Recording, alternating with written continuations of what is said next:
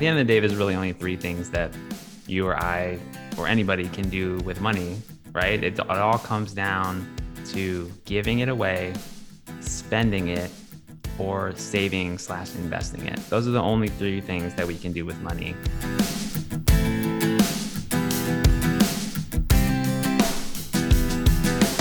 Welcome to Getting Money Right, a show dedicated to helping you achieve financial freedom through education and inspiration so that you can be free to pursue your true life's purpose. We're your hosts, David Thompson and Leo Sabo. And in today's episode, we are revisiting with a friend, Alex Mason. Alex, welcome back to the show. Hey, thank you guys so much for having me back. We're so glad that you're here. Leo and I are fans of Alex. We listen to his podcast it's called Stock Stories. And Alex is an individual investor, but he's also a podcaster who loves to help people understand investing better, especially when it comes to long term investing in the stock market. So we listen to his podcast, Stock Stories. Uh, we love his mental models concept, where he goes through and talks about uh, just the mental heuristics, the ways that our brains work, the ways that we can create habits and think through difficult problems. He's got a whole series of episodes on different ways that our brains work, especially in relationship to investing. And what he does in the Stock Stories podcast is he goes through the S&P 500 one company at a time and dedicates a whole episode and sometimes more to a company and breaks it down piece by piece by piece. So if you're interested in investing and you want to start investing in individual stocks, or you just want to have a broader understanding of the whole stock market, that Stock Stories is a great place to go and learn. He's now done over 100 deep dives into 100 of the companies in the S&P 500. Alex, congratulations. You are 20% of the way there, a little more than 20%. and of course, I know the S&P, you know, every now and then um, they come it changes a little yep. bit. You know yeah they so add a may few never take, end up, yeah you may never end. Well, that's okay. It'll give you plenty of content to work off of. Yes. And then uh, of course he's tracking this whole journey through stockstoryteller.com and you can read in the blog and see the episode notes and learn about the mental models. He's just done a great job of sharing with his community there. And one of my favorite things alex that you're doing now is you're building out a new community uh, basically a subscription service where people can actually get i know people have been asking for more. They've been saying how can we not just learn about the s&p 500 but how can we learn about some of the the hottest most unique investments today? So give us a just a quick update on what you've been doing with stock stories and the subscription service and, and just how you're doing. Yeah thank you. Thank you david. Yeah it's it's amazing. I i almost can't believe that i've studied over 100 companies at this point like it's it's um it's like a almost like a fun challenge too yeah. uh, to see like how far how far like i can take it. But with the premium i'm really excited because over the years people request like hey can you do this company? Hey can you do story in this company? And that's a way that allows me to be able to you know put in that extra effort and research and come up with some interesting investment opportunities and it's pretty cool because there are companies that I'm personally investing in that I want to talk about more, but it, they don't necessarily fit within the specific context of like stock stories, the, the normal show. Mm-hmm. So yeah, it's just a cool way, I think, to do some more analysis in a way that people don't necessarily have to jump into their own research right away. They can listen to stock stories and the premium version first and get an idea for what a company is like and then if they're interested you know then do more of their own research but i think I it's a great it. way to expose people to to more companies i mean there's just so many and potential investments out there it's crazy like yeah. like you guys were saying with the s&p i don't know if i'll ever be done because the average lifetime of an s&p 500 company has been decreasing every decade mm-hmm. for several decades and so mm-hmm. i mean it's giving me a tough job i got to catch up i love it well, it gives you plenty of uh, content, and honestly, this uh, this whole investment thing is not something any of us are going to master at any point. It's something we continue to grow in, right? And uh, just looking at the different companies, I love the way you go through your shows and how you start with the history and help everybody understand the, the whole purpose of this business, and then go into each aspect of the business, including the financials, uh, how it affects the actual investor. Like a company can make good money, but if it doesn't end up being a good investment for the investor, that's an important aspect. That's you can't just uh, jump into a company because they're making a ton of money. It's like, well, great, but how much of that is coming to you as an investor? So I love the way you break that down because anyone can really understand that. So I'll just echo what David said. If you guys are looking for learning how to invest in individual stocks, but just having a, a better understanding of how the stock market works, even if you are investing in mutual funds or or um, you know, those types of investment vehicles that have these companies inside of them, at least you know what companies are inside of those, right? So now you know, okay, these are healthy companies that individually do well. So therefore, when you put them together, that's a good mix. And it just helps you to be a better investor, more informed investor. So when we invited Alex to come back, one, we just wanted to kind of catch up and see what he's up to. We know what he's up to, but he really wanted to introduce some of our listeners who haven't had a chance to listen to Alex yet and to get to know him and possibly go and listen to him. We really encourage you. We, David and I, listen mm-hmm. to him all the time. So if we listen to him and we're financial guys, mm. we certainly hope you will you will do the same. Also, he's just started a subscription for members who really want to go deeper he's spending additional time creating a premium resource so that he can actually help people with implementing some of the things that he's teaching and really encourage you to take a look at that he is working hard to to really bring a lot of value to people. So check that out stockstoryteller.com and uh, you guys can can really learn a lot from him. Uh, alex today what we wanted to do is uh, david and i listened to your one of your last episodes and it was on asset classes uh, as it comes to investing. This is something that david and i have touched on. So we wanted to have you come in and talk about the different asset classes, what they are, how people should be considering, or what they should be considering as far as investing, because investing is not a one size fits all. And uh, it'd be a good idea for us to just talk a little bit and find out your thoughts, and maybe we can offer some value to our folks as they think about the different ways of investing. Yeah, and I want to remind our, our, our listeners you can go back and listen to episode 11 12 and 13 to get a, a broad overview of investing but what we're going to talk about today is how you use money and and i know that there's three primary ways that we use money alex and then we're going to get into the investing side of that so give us the three primary ways and then let's dig into those asset classes yeah absolutely so there's at the end of the day there's really only three things that you or i or anybody can do with money right? It, it all comes down to giving it away, spending it, or saving slash investing it. Those are the only three things that we can do with money. And in fact, if you kind of take it a step deeper than that, deep down, there's really only one thing that ever happens to money, and that is it gets spent. it gets spent by it could be by you at some point. Yeah. Maybe Even if you give it away, it gets spent. exactly. So you know, I think I really like what you guys are doing with your platform because it's really focused not just on the education side of it, which a lot of people talk about, but on the stewardship. You know, we're focused on making sure that the resources that flow through our hands in this life go to the highest and best possible use. Mm-hmm. And that really aligns with my philosophy too. I think that when it comes to just money in general and within the specific subset of investing, that's really important. Um, but yes, those are the three things that we can do with money. We can save it, we can give it away, or we can spend it. I love it. So when we get into investing it and saving it for long term, uh, what are some of the asset classes that people have access to these days? What's amazing is how in the last 15 to 20 years it's become easier and easier to get access to different types of investments that would have typically been reserved only for people who were extremely wealthy now almost anybody can access these kind of assets. What what's out there? Oh my gosh, like the universe of investment options is so rich and so abundant. It's it's incredible and it's only getting more abundant every day.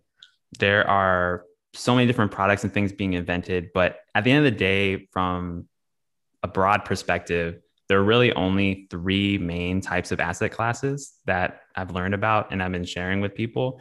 And I can't take credit for this idea. This actually comes from um, a seasoned investor named Todd Tresidder, and he's known for for popularizing this concept too. And it's the idea that there are three main asset classes that no matter what you invest in, it falls within one of these three buckets. So we can go through those now. Yeah, let's um, do it. All right. So the first one is private business. If you or I want to start a business, or we want to invest in someone else's startup or even not just a startup, but a large privately held company, that's a form of investment, right? Someone is being the entrepreneur, they're taking their risk, they're selling a product or service, and we're investing in them. So that's one way. And within that asset class, one thing that is, I think, pretty relatable to a lot of us is something like a franchise.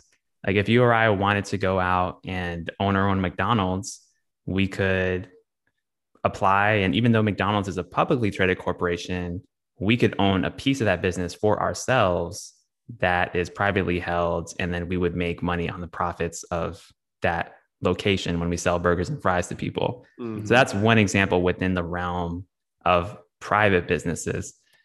The tricky thing about this asset class is that it tends to be very high risk. You can make very high returns.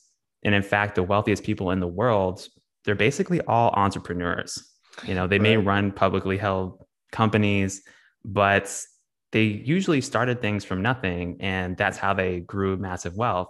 So there's a high return for this asset class, but usually high risk because it's it's kind of all on you. it's all on right. you or the investor right. that you're putting money with. That's great. And this is uh, this is something that you know we've talked about that you can invest in your own business, but I love that you can also invest in other other people's private businesses, and you can work like like Leo and I work together on getting money right. And Alex, you've built the stock stories business and it's and um, and in every case business is a way to serve people. And so you're just looking for ways to serve people well and to help them to help other people in what they're looking for in the market. So what are some of the the benefits to looking at private businesses alex? And then what are some of the drawbacks in your mind? Yeah definitely. I think the biggest benefit is is really what i mentioned which is that you have potential for incredibly high returns. You could make 800%, 10,000% per year if things work out for you. And that's actually one of the reasons why in the future I want to invest in an area called angel investing, which is effectively finding entrepreneurs, people who are creating new startups, and then giving money to them to fund their new ventures. Because when a company is at its very smallest, that the, the chance of it succeeding is very small too. but if it does succeed, you could return incredible amounts. So I think that's really the biggest benefit of investing in a private business. And then another aspect is if you get a private business up to a certain size, I mean, you don't have to report filings to the SEC. You don't have public scrutiny like a lot of these boards of directors of publicly traded companies do. So that's mm-hmm. another benefit once you know private business gets to a certain level of size. Um, as far as the downside, you're risking a, you're risking a lot of capital. Usually, in most cases, it would be much more difficult for a smaller individual investor to go and and invest in a private business. It's not like buying shares of stock. If you want to go and buy, say, there's a dentist in your town and they want to retire and sell their business. Let's say it makes profits of 200,000 a year and you want to say, hey, I want to invest in this business. Well, they're probably not going to be okay with saying, all right, I'll sell you one one hundredth of my business for like ten thousand dollars or something. You know, right, right. they're going to want all the money. And so, because of the fact that it's a private um, entity, the liquidity in the market is just not really there. So usually you're going to have to bring more money to the table to invest in a private business. Not always, for right. example, there's some franchises you can start with $10,000, $20,000, or maybe even less. But usually this asset class is kind of reserved for either people who are going to put up a lot of money up front or they're just going to be the entrepreneur all in and maybe bootstrap it from nothing and right. cost very little.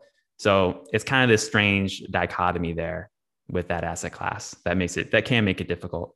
Yeah, uh, well, and, and I'm thinking about that. If you were to buy an individual business like a like a dentist office or something along those lines, I, I don't know, and and you probably actually know better than I do.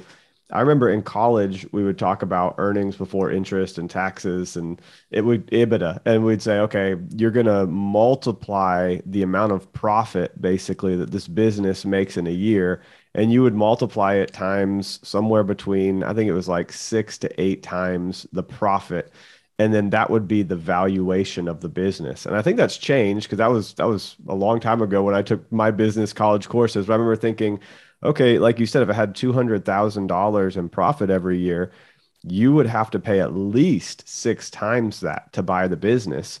You'd have to spend $1.2 million so when you say it's a high upfront cost to buy a business from somebody can be very expensive. And and i think it's actually gone up. Is do you know alex? I know it you know varies based on industry and that kind of thing but what's kind of the average um, that you would pay based on profits to buy a business outright?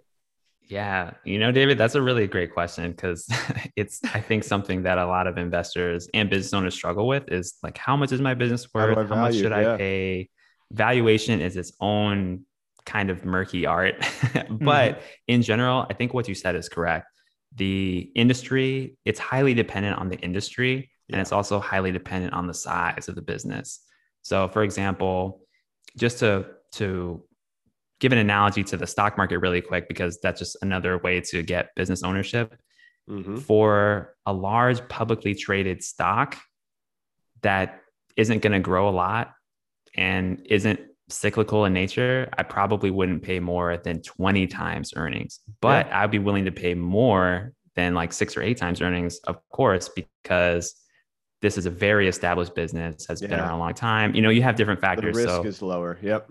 Exactly. The higher the risk, I'm going to pay a lower multiple. Mm. So mm-hmm. I might even demand, if it was a private business just starting out, I might even demand something like three times earnings mm-hmm. or two times earnings. Mm-hmm and um, so that's that's one of the things that is it, it really depends on the industry and you really have to know the the going rate in your industry. And there's an entire profession actually of business brokers who help people with this. Yeah. Right. And you know they take their cut to be sure. Yeah they do. But they usually have some kind of knowledge specific knowledge about what the going rates are um, and this is true even for things like internet businesses. There are people buying and selling um, e-commerce based businesses, things like that. So it's kind of a whole new world, but unfortunately, like the answer is it depends. Yeah, but right. well, it's like it's the like basic principle. Else, so. Yeah, yeah, exactly. It's, it's, the value that someone is willing to pay for it. so that's definitely true, right? I mean, it, I might think my house is worth half a million dollars and somebody said nope it's only 250 that's all you're going to get. And that's all i could get if nobody else was willing to pay what i think it is. Um, i have actually a personal example. My sister has a, a, a home healthcare business that she's run probably for the last six or seven years.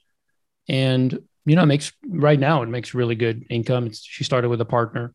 Uh, eventually the partner wanted to exit and she kind of in a very tricky way she my sister didn't know this until later but she contacted two individuals uh, that supposedly were buyers. It turns out they weren't buyers. But anyway wow. but the whole idea was she's like i need to know like what is my business worth? Because if these guys come to me and say we want to buy, buy out your business and she was in a position where they had 50-50 partnership which is a bad idea in the beginning but uh, but they were she was faced with either losing her business, you know, and being bought out, or having to really come up with a ton of cash to buy the other person out. And uh, at the end of the day, I mean, I remember like I don't know what your business is worth, so I reached out to some friends and that are in the business, and I said, "What do you think it is?" And it's like, well, it depends on so many factors. So I never really got a straight like it's worth this much money if she's making this much income or this much profit. So it is depending on so many factors. But like you said, there are people out there that can help you with it if you're in that position. So at least you have an idea uh, what yeah. it's worth. Well, let's step into the next asset class. So that was all about private businesses, and you kind of looped into that franchises and individual companies. So, what are some other asset classes that people can invest in? Yeah, the next one is real assets. Real assets, and and this one I think is a favorite for a lot of people because they're just so they're tangible. Real assets are things that you and I can see, we can hold it, we can we can touch it and it has some value. And the most prevalent example is real estate. mm-hmm. real estate, real estate. Oh my goodness, there are so many investors who are just obsessed with real estate, and and I can understand it. I can understand yeah. it because it offers a lot of benefits. I mean, people will always need a place to live. People need places to physically exist and conduct business. There are all sorts of different types of real estate that can create cash flow or they can rise in value significantly. So, one of the major benefits of real assets is that they are tangible. They're linked to some kind of physical utility. There's the mental model of utility, which is basically like, does it have any practical use? Yeah. and the practical use of something in many ways can dictate the value. And so that's kind of where real assets come in, and specifically real estate is that's one of the major benefits is usually you have some kind of stability of cash flow, et cetera. Mm-hmm. There are mm-hmm. also other types of real assets that a lot of people may not think about right away. Things like gold or silver, you know, yeah. minerals from the earth or precious gemstones. These are all things that we know are worth something, right? But we may not know what to do with it exactly, especially in modern times. It's not like we're like trading gold trinkets for goods and services anymore, but we recognize that they have value. And so that's another type of asset within the broader asset class of real assets that people tend to invest in. Hmm. That's great. Uh, uh, the nice thing about real assets is that you can you can go and just like you said they're tangible you can touch them you you know you own it you you can show it to other people. It, there's a sense of security sometimes that comes with having a real tangible asset like i own this house or I own this vehicle or I own gold and and it you can physically hold the gold bar. And if the whole economy you know went sideways you would have something physical of value in your possession. You wouldn't be relying on the internet to access your funds you know? So uh, it, it's it is interesting because like just like you said that mental utility provides a unique value uh, and then specifically with real estate, there are uh, there are some real uh, uh, tax advantages and cash flow advantages and other other unique advantages to real estate that are highly valuable. What are some of the tricky drawbacks to real assets? mm, yeah, that's that's a good point, and I think one of the biggest drawbacks to real assets is that someone can take it yeah. someone could someone could steal your stuff. They could steal your your diamond necklace or your gold bar that you bury in the backyard. Uh, these are physical things, so they come with physical risks, and theft is one of those things. Another aspect of it that I think is maybe um, more applicable to not just maybe smaller items, but even to bigger things like real estate, is that they're not as scalable. So if you rent a house to someone and you collect rent from them every month and you say, Hey, this is awesome. I want to make double my money now. How do I do that? Well, you're not just going to get necessarily double the rent from the same property right by trying to throw someone else in there as a roommate like hey meet your new roommate you guys are both going to pay the same as you did before like that's not really going to work because it's derived again from the physical utility of the property itself so if you want to make double, you've either got to provide more value with the property itself or buy another property. And that can take time, money, there's frictional costs related to the transaction.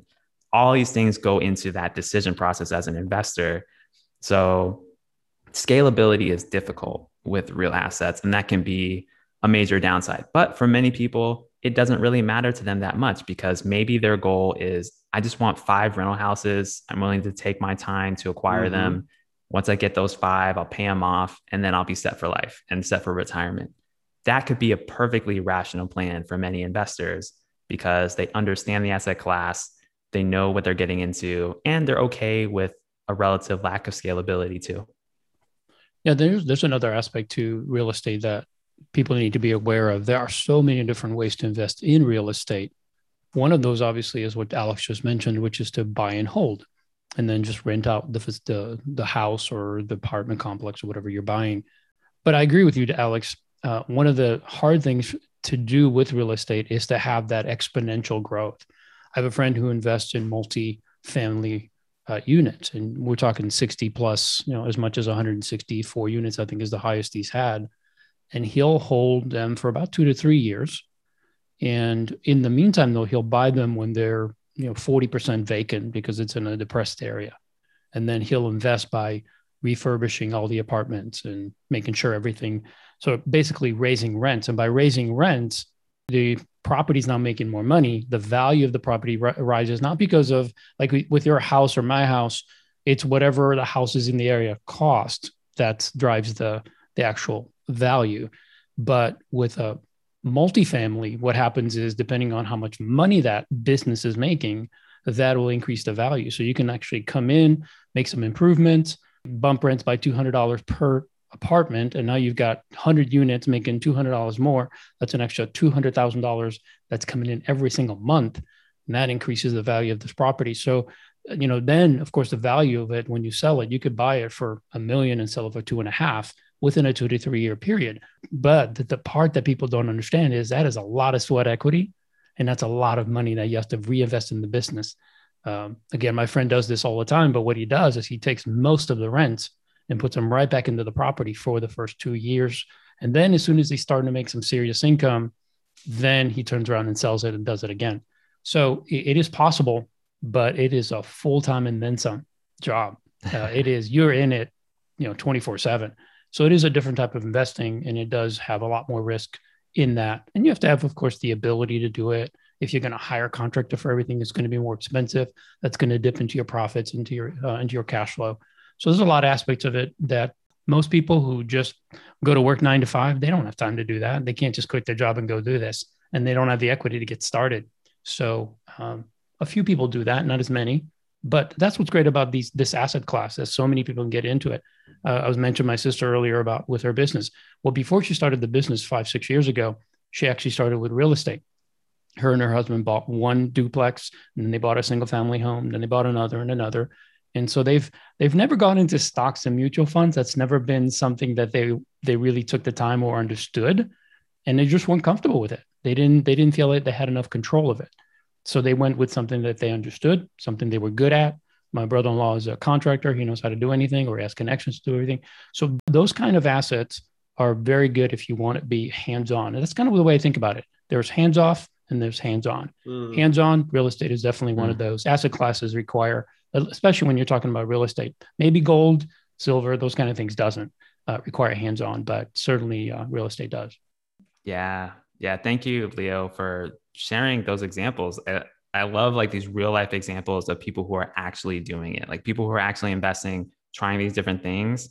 And it highlights this awesome point, which is that when you have an asset that's producing cash, like your friend with the multifamily units, he only has to hold it for a couple of years. And because he's increasing the earnings power of the actual asset, it multiplies the value of the mm-hmm. asset. Contrast that with someone who buys a house that they have only intentions just to live in, and they say, "Oh, this is going to be a great investment. In a couple years, I'll sell it and make money."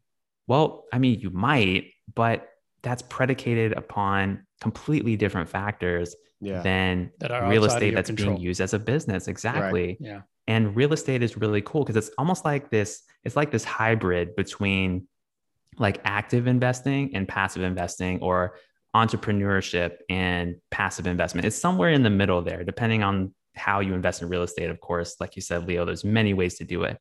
But I think it like that's just so wise also that I think you were saying your your sister and her husband had invested in real estate and they were doing it because like they understood it. Mm-hmm. They weren't investing in stocks not because they didn't think that it could return a lot for them, but because they were focused on staying within there's a mental model called circle of competence. You stay mm-hmm. within the realm of things that you understand and you seek to increase the things you understand. Of course, you're always learning, but don't invest in things you don't understand, but invest in things that you do. So I, I just love those examples like people actually investing and and following those principles. It's great.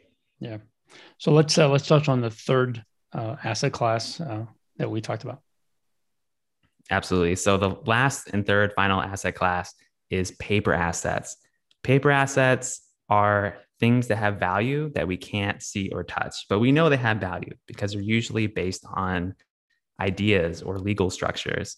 And of course, stocks fall within this category, bonds fall within this category, cryptocurrency falls within this category. There's so many things, patents, mineral rights, music royalties. There's so many different niches within this category, but this is frankly my favorite asset class and it's because it is scalable. It's based on ideas and ideas have immense exponential power for growth.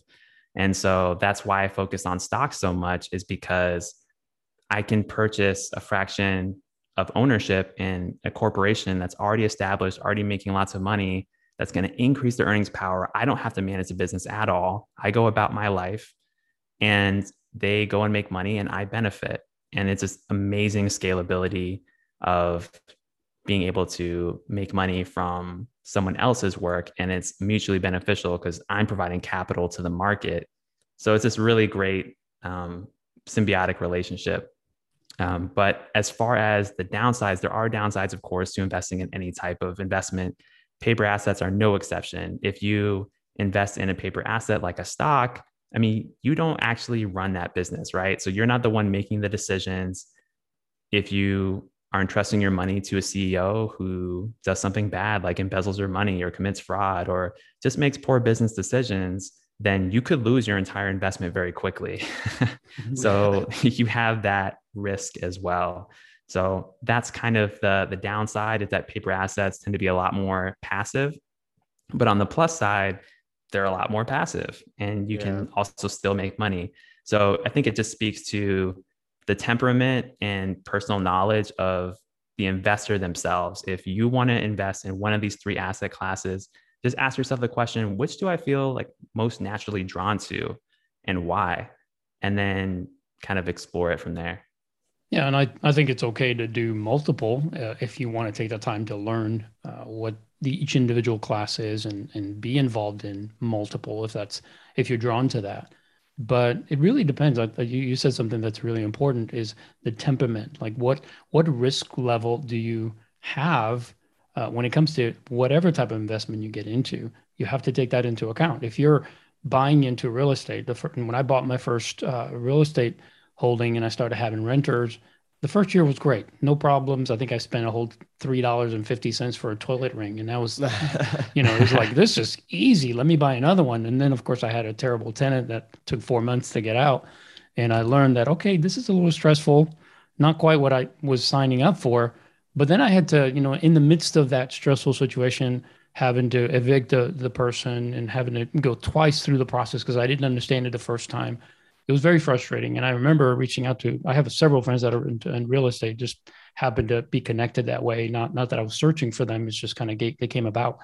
And I reached out and I said, how do you deal with this? You know? And one of them said to me, he said, look, I don't let someone that may have a bad situation, whether it's something they they did because they're not a good person or because they hit a tough spot in their lives and they can't pay. I don't let that person dictate my future. So some people can't handle that. They they think everything should run perfect and people should be a certain way. Well, the reality is I didn't put in a tenant that I thought was going to not pay me. I did the due diligence of making sure mm-hmm. this person was going to pay, but I had no guarantee they were going to pay. And when the person lost their job, I was left out. And I was the one, obviously, being the biggest expense they had, I was the first one not to get paid. And, and then they didn't move out and stay there for four months with without leaving, without paying. So but I had to make a decision. Do I want to stay with this kind of investment? You know, and, and I just had to go through that process and realize, yeah, this is a good investment long term, but it's going to have hiccups. And as long as I'm I have enough cushion reserve to deal with this, then it's not a big deal. I don't have to sweat it. Long term, it's a great investment and it has been for us. But but it's not for everybody. And you know, if you don't want to do that, if you don't want to take a Saturday to trim trees or you know, or hire somebody to pay them and take your cash flow out of it, um, you have to think through that. So maybe paper assets is what you go after, but each one of them matters because it is based on individual preference and uh, knowledge, what you're willing to learn, what you're willing to grow and understand, so that you can be an whether you're an active or a passive investor. I don't like the word passive because it almost sounds like I just put my money in, it's just going to make money. No, you actually have to still be involved to a degree, especially if you're buying individual stocks. And Alex does a great job of, of educating you on what that is. So check his show out because he'll he'll go through and so you have a better understanding of what these not just the mental models so you understand how you're making decisions, but also what are these individual companies I'm looking at investing in? What does the investment look like? What is the risk that I'm taking? That's a great aspect of what you do that I really appreciate about your show is that you actually educate people on understanding these businesses so that when they're thinking about investing, they have a criteria for making those decisions. It's not just, oh, they're going up in, in price. I, I better get in on it because I'll make money in two months and then I can cash out. No, uh, that's probably not wise. And uh, you do such a great job of, of doing that, Alex. I appreciate it. Yeah, I think that's one of the things that we love about working with you, Alex, is is the heart that you've got to educate people because one of the ways that you mitigate the risk of a paper asset is you educate yourself.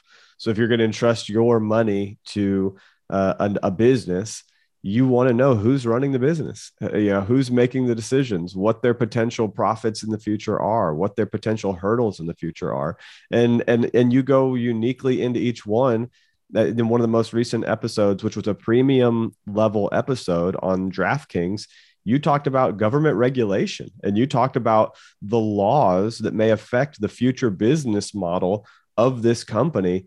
And that's so valuable for any investor to have a broader context so that when they go in and buy a company using paper, using their cash, putting putting dollars into a bank or into a broker, and then that broker going and making that purchase, all of a sudden it becomes very digital and it and this money is flowing. You don't get to tangibly touch it like real estate.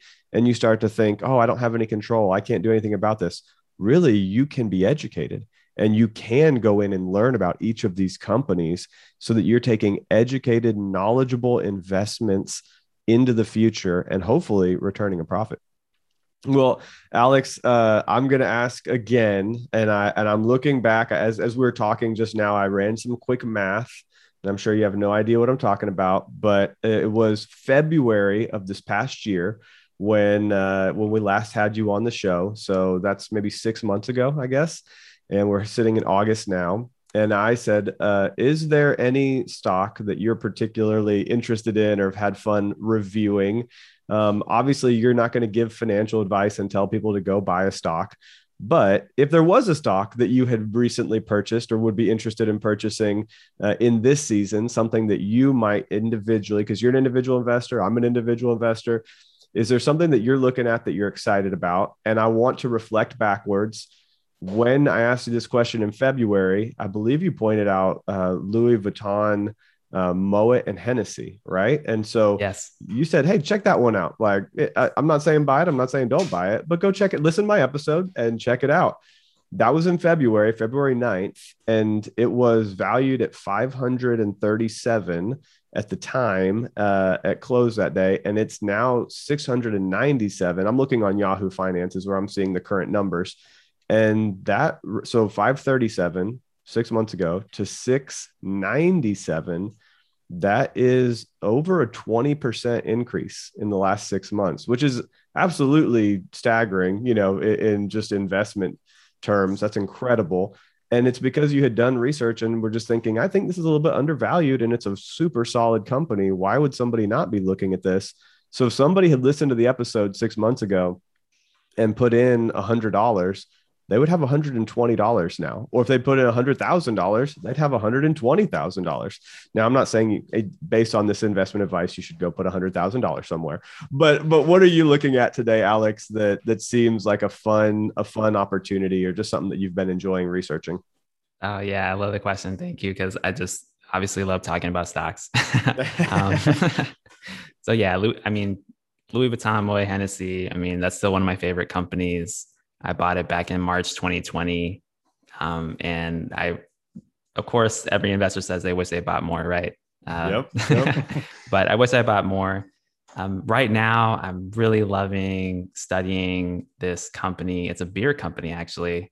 Have you guys heard of Samuel Adams? Oh yeah, heard of, uh, okay, Boston Beer Company. Yeah. Uh, ticker symbol SAM for Sam. Mm-hmm. And I just initiated a small position in that the other day, just this past week. And I'm thinking about adding more. I want to do more due diligence first. But um, sometimes I like to do that. I'll put a little bit of money into an investment just to like get some skin in the game 1st Mhm. to like I like force that. me to like do more research before I like commit more. Um, but I really like Boston Beer Company. They're the fourth largest brewer in the United States. Uh, some of the bigger ones being companies like Anheuser-Busch, InBev, Molson Coors, Constellation Brands is also pretty up there. But have you guys heard of the uh, the those hard seltzer waters that are coming out? Oh yeah, yeah. Like, uh, there's, there's a ton of yeah. commercials for those. Yeah, so they have the number two market share in hard seltzers with the Truly brand. Wow. And last year, 2020, they just knocked it out of the park. They had over 100% growth in that category. Wow. And this is a new product line for them. Traditionally, they make hard uh, ciders and they make beer. That's really their primary business that has been growing pretty well over the past couple of decades. But the fact that they've gone into this new product line and seen a lot of success, the stock crashed completely over 25% in a day this past week, which is what got me to pay attention to it. And I love that. Yeah, you're like, mm, discount, discount. Well, here's the thing businesses can go from like overvalued to undervalued, or they can go from overvalued to like more overvalued Hmm, or less Sure, less right, overvalued. right, exactly. So I was trying to understand like what the difference was. Like, okay, what's really going on here? I looked into it. Okay, you're paying about 30, 32 times earnings for this business, which by no means is cheap. However, I see that this company has low debt. I see that their return on equity, which is basically a metric that measures how efficient management is at converting their assets into profit, Mm. has been steadily above 20%, which is Wow. usually the sign of a pretty competitive business, usually. And the fact that they're not using debt to do this lets me know that people value their brands enough to pay up for them. They're paying up premium prices for craft beer. So that's what got me really interested is I was like, okay, 30 times earnings, all right, pretty good growth in the mid double digits range. Um, they got hammered. The reason the stock got hammered is because the guidance the CEO gave on how they think that Truly brand is going to perform over the summer, it Mhm. didn't pan out as well as expected. They still had incredible growth, but but Wall Street was expecting like super high expectations. And so Right. whenever Wall Street gets disappointed, they punish the stock. Yeah. And so I was looking at this and saying, you know what? You have this high quality business. It's still small enough to grow at a decent rate, but it's big enough to already have a dominant position in the marketplace. They only have 4% market share in the beer industry, period. Like it's this is a very fragmented industry and they're like they're they're one of the big guys. Mm. So they still Mhm. have room to grow, but they have the stability of, of an established player. So that's some ideas for you and, and the listeners. I, I've been researching that recently. I might do a premium episode on it. But uh, yeah, Sam Adams, um, ticker symbol C- SAM, Boston Beer Company. That's what I'm thinking about right now. That's awesome. Thank Cool. you, Alex. And it's and it's I love that you're willing to just dig into that and share right off the top of your head your heart on that because sometimes you ask somebody for an investment idea and it's like, well, uh, mm, uh, and and it's not that you're saying you should go out and buy this today, but it but you're saying, hey, here's what I'm enjoying learning about. Why don't you go spend some time learning? And no matter what you learn, it's going to help you grow in all of your investing journey. And I'm looking at this symbol right now. I'm looking on Robinhood. I'm looking on Yahoo Finance. And you're right. It's it's taken about a 50% dip in the last year, which could potentially be a great opportunity as long as the business model is solid. So that's awesome. Right. And, you know, stock charts are one thing, but look at the business performance. Mhm. What, you know, pull up the profits. What have the profits been doing over the past year? Yep. Have they been cratering 50%? No, they haven't. No, so that should tell you something there. So yeah. And that's, you know, that's, I just want to point to this that you didn't just say, oh, I- you know, I saw a dip in this. Maybe it's time to buy. No, you went and looked at the actual parts of the business that would tell you what the real story is. Not is the stock undervalued because the market says so, but like you said, is the business making money? Is there something that tells me there's a problem? Or is there something that says, no, it's steadily growing and it has potential? So I, I love that you're you're not just telling people, hey, I think this might do okay. You're backing it up by data, by research, by learning about the company. Uh, so I just love the model that you have for studying a company. I think that's something you really need to consider uh, just a little idea here that maybe you should build a course or something that says, here's how I go about studying a company and just teach people how to how to understand. Uh, I listen to your podcast all the time, and, and I've been binge binge listening because I hadn't gone back and listened to all of them. Um, and I've been working on my car in the garage, so it's just been like going on. Um, keep going backwards to listen to the ones I had missed. But what I like is as I'm listening, uh, I'm, I'm starting to learn and understand the process that you take to understand companies. But it's hard in an audio format to visualize that. So that's why I encourage you to kind of think about maybe in your premium, you add something that says, let me walk you through a process to understand visually how this looks on actual paper. So that as you're looking at the financials of a company and the different research that you pull up, uh, you can educate people how to do that themselves. So I think Thank you you. do that. Yeah. Thank you. I really appreciate that feedback. Yeah. Mhm. Yeah, I'll do something like that. Thank you. Cool. Alex, is there anything else you want to share uh, and point people to Stock Storyteller or the Stock Stories podcast or the premium subscription? Anything else you want to share uh, with our audience before you head out? Yeah, first of all, I just want to say, David and Leo, thank you so much for inviting me back. I, I feel honored that that you guys wanted to have another conversation, and I hope that I was able to help someone out today with breaking down these three asset types because I think as investors, especially new investors, it's just so confusing what's out there, and there's so much noise. If we can categorize things at a very basic level, I mean, I know for me, when I learned that concept, it just helped me um, center myself and, and kind of go forward with with more rational thoughts. So thanks for giving me the opportunity to do that. And also, um, you know, if anyone is really interested in learning about specific companies, learning about the business behind the stock, how do we decode the business behind the stock? Check out the Stock Stories podcast. I am there every single week. And like Leo and David said, we're going through the entire S&P 500 and we're 100, we're 100 down and, and I'm going to keep going. So um, come and join me there.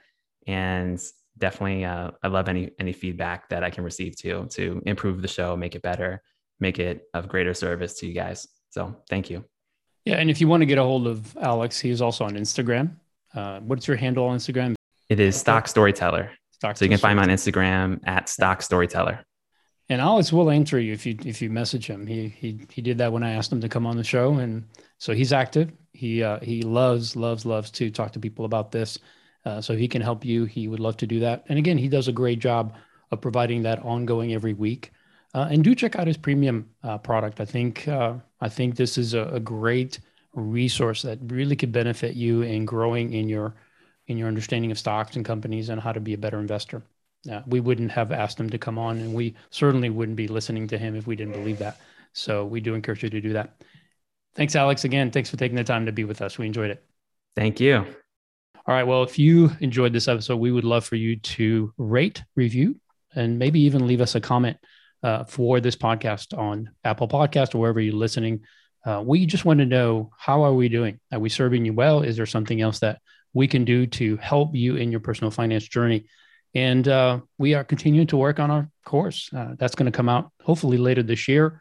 We are working really hard to create something that will be beneficial to all of you that wish to have a better understanding of how to walk through a process of developing a solid financial plan and a strategy for reaching all of your financial goals. So stay tuned for that. In the meantime, we would just love for you to share this podcast with someone that you care about that also needs this education. Uh, thank you for being with us. We look forward to having you join us next time so that together We, We can, can keep getting getting money money right.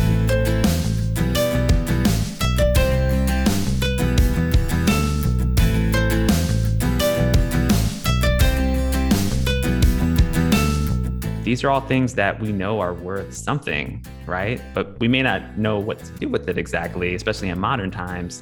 It's not like we're like trading gold trinkets for goods and services anymore, but we recognize that they have value.